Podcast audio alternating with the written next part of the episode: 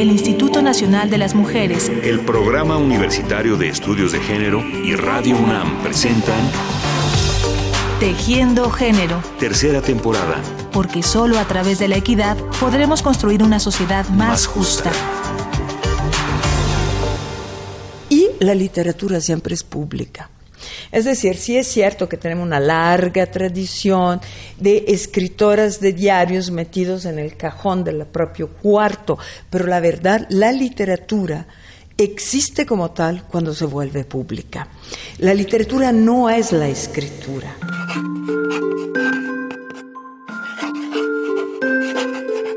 Las mujeres han escrito desde siempre. La necesidad de expresarse, de darle voz y letra a las emociones, a las sensaciones, a los pensamientos, es común a todos los seres humanos y las mujeres la han ejercido a través del papel y la pluma desde tiempos inmemoriales. Pero como bien dice la escritora mexicana de origen italiano, Francesca Gargalo, a quien escuchábamos hace un momento, la escritura no es la literatura. La literatura es una acción pública en la que la escritura llega a los demás, se da a conocer a través de la letra impresa, a través de los libros.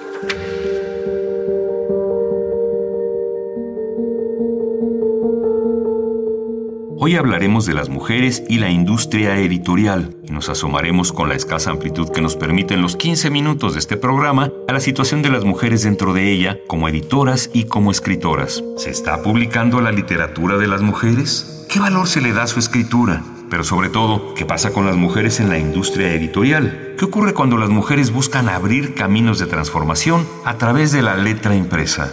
Guiará nuestro programa la voz de Laura Lecuona, editora y feminista, y nos serviremos también de las opiniones de las escritoras Francesca Gargalo y Marina Porceli. Mi nombre es Laura Lecuona, soy editora, llevo más de 20 años en esta profesión.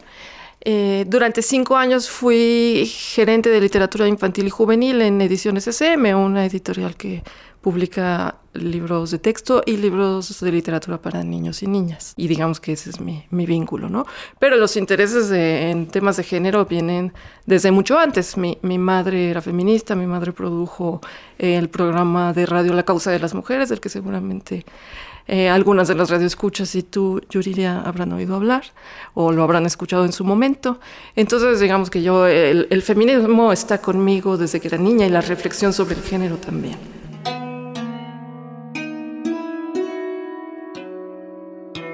Desde esta perspectiva comenzamos por pedirle a Laura Lepona que nos hable de la situación del sector editorial.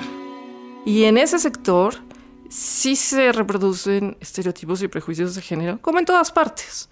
Es muy curioso porque en el mundo editorial, como en el mundo de la enseñanza, hay más mujeres que hombres. Hay más editoras que editores, eso está claro. No sé cuál sea el porcentaje, pero así, a ojo de buen cubero, eh, más del 70%. Sin embargo, es muy raro que las mujeres lleguen a los puestos de mayor responsabilidad en las editoriales. En este momento hay dos mujeres al frente de, o, o como directoras generales de importantes grupos editoriales, y eso está muy bien, pero dos, en una industria que tiene muchos años funcionando, es un porcentaje mínimo.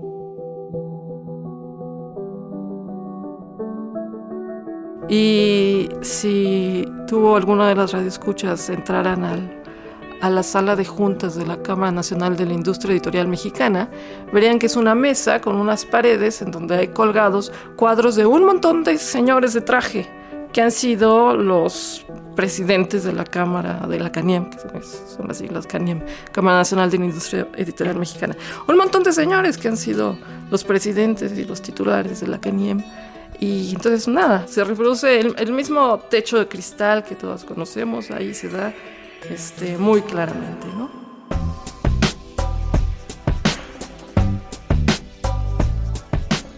Existe, sin embargo, un terreno en el que las mujeres están tomando una interesante delantera con propuestas editoriales novedosas y muy inteligentemente estructuradas. Se trata del sector de la literatura infantil y juvenil, que en el mundo editorial, y para ganar tiempo, se nombra simplemente LIG. Es distinto, claro, este tema de llegar a los puestos altos de dirección con algunas editoriales independientes que han formado mujeres en el mundo de la LIG. Este es un fenómeno interesante. Ha habido varias mujeres que abren editoriales y las impulsan, editoriales de libros para niños, y por supuesto son ellas quienes están al frente. O sea, son, son casos muy lindos dentro de la industria. Pero bueno, entonces el, mundo editorial no es la excepción. Estos estereotipos se reproducen como en todas partes, porque una cosa son los libros que publicamos y el feminismo que queremos transmitir a través de ellos y que muchas suscribimos y abrazamos, y otra es la realidad laboral en la que nos tenemos que insertar.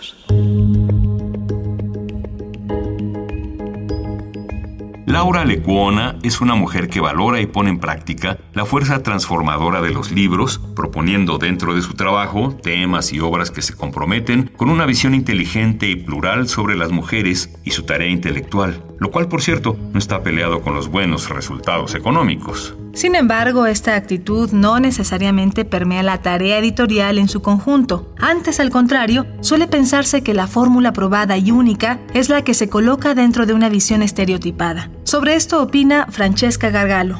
Hay una literatura que las editoriales exigen de las mujeres y que por lo tanto venden como si fuera literatura de las mujeres pero esas escritoras completamente repetidoras de clichés amorosos y de clichés de género dentro de lo amoroso. Por lo tanto, las mujeres están en la cocina, las mujeres son esposas, las mujeres que sin embargo venden a raudales.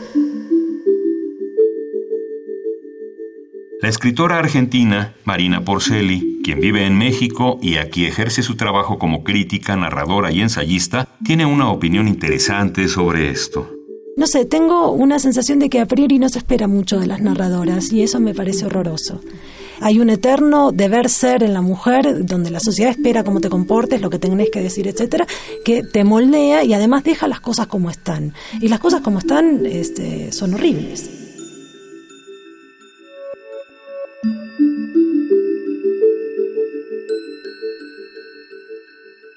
El mercado per se no es ni bueno ni malo. El mercado es el medio moderno para que la literatura se pueda volver masiva. Ahora, si uno escribe literatura que se, se, se acompasa a un determinado discurso, esa literatura no puede perdurar. Da lo mismo por momentos entrar a un supermercado, o comprar paquetes de comida como ir a comprar libros. Pero eso es el, el bestseller. Hay algo en lo que yo creo que es el long seller, que es cuando el libro hace su propio recorrido. El chiste es cómo ingresa al mercado una literatura. Cuando el objeto, cuando el hecho estético toma toda su autonomía, es cuando puede recuperar su discurso crítico hacia ese mercado y hacia la sociedad a la que va dirigida. Y entonces ahí es donde se empieza a articular. Y creo que no ser conscientes de estos es, es muy grave, es una de las negligencias más fuertes que veo.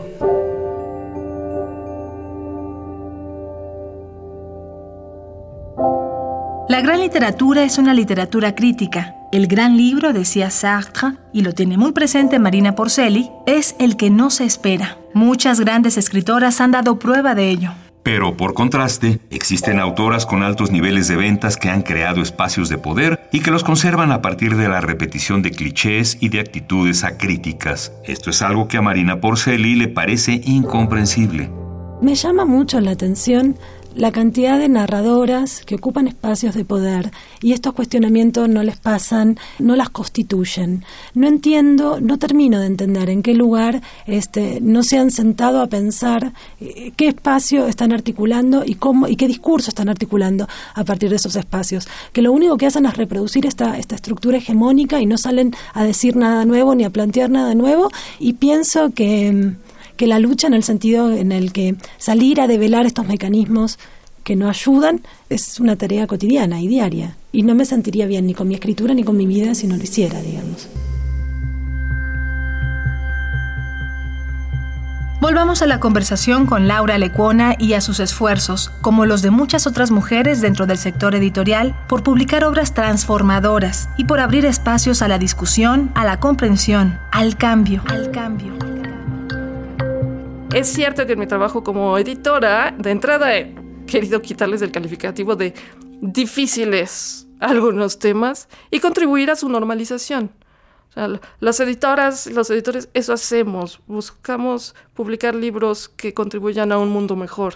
Y claramente el feminismo contribuye a un mundo mejor. Entonces, cuando dentro del pequeño margen de acción que nos queda, dentro de ese pequeño poder de decisión que llegamos a tener, podemos proponer al público al, un tema en muy, entre comillas, difícil para normalizarlo y para que se hable de él y se conozca, pues lo hacemos, ¿no? Y, y yo cuando he tenido oportunidad, por supuesto, lo he hecho también.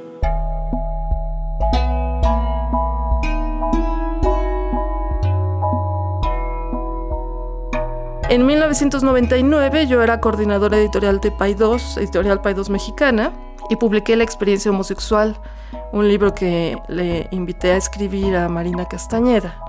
Y ese libro, junto por supuesto con un movimiento social importantísimo, pero este libro contribuyó a que el tema estuviera sobre la mesa y lo conociera más gente que la que normalmente abordaba esos temas, ¿no?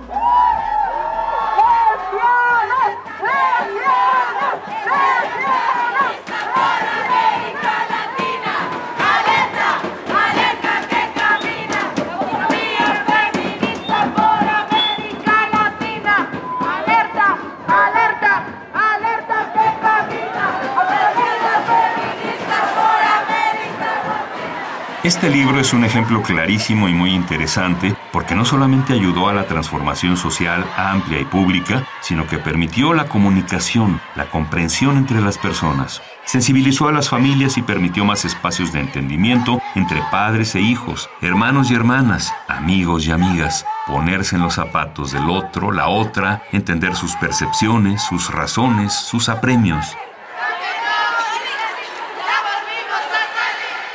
No fue el único libro sobre el tema que publiqué, no fue el único libro feminista que publiqué. De hecho, como coordinadora editorial de PAI 2, promoví que se hiciera con el Programa Universitario de Estudios de Género una muy bonita colección de libros académicos que se llama Género y Sociedad que tal vez recientemente volvió a estar sobre la mesa el género en disputa de Judith Butler, ahora que estuvo en México. Entonces, bueno, son, son digamos, eh, pequeños hijitos que una como editora va regando por el mundo.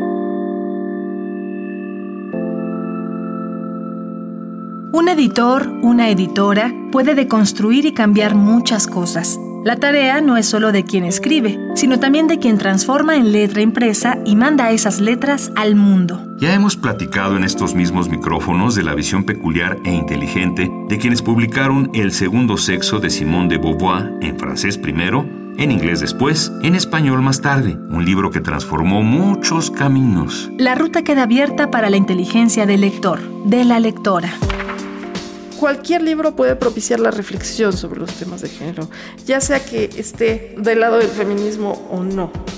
Muchas gracias a Laura Lecuona, editora y feminista, por su trabajo, por sus esfuerzos, por sus convicciones y por esta conversación. Gracias también a Francesca Gargalo y a Marina Porceli, que formaron parte de esta emisión. Y a ustedes, amigas y amigos, muchas gracias por su atención y hasta la próxima. Hasta la próxima.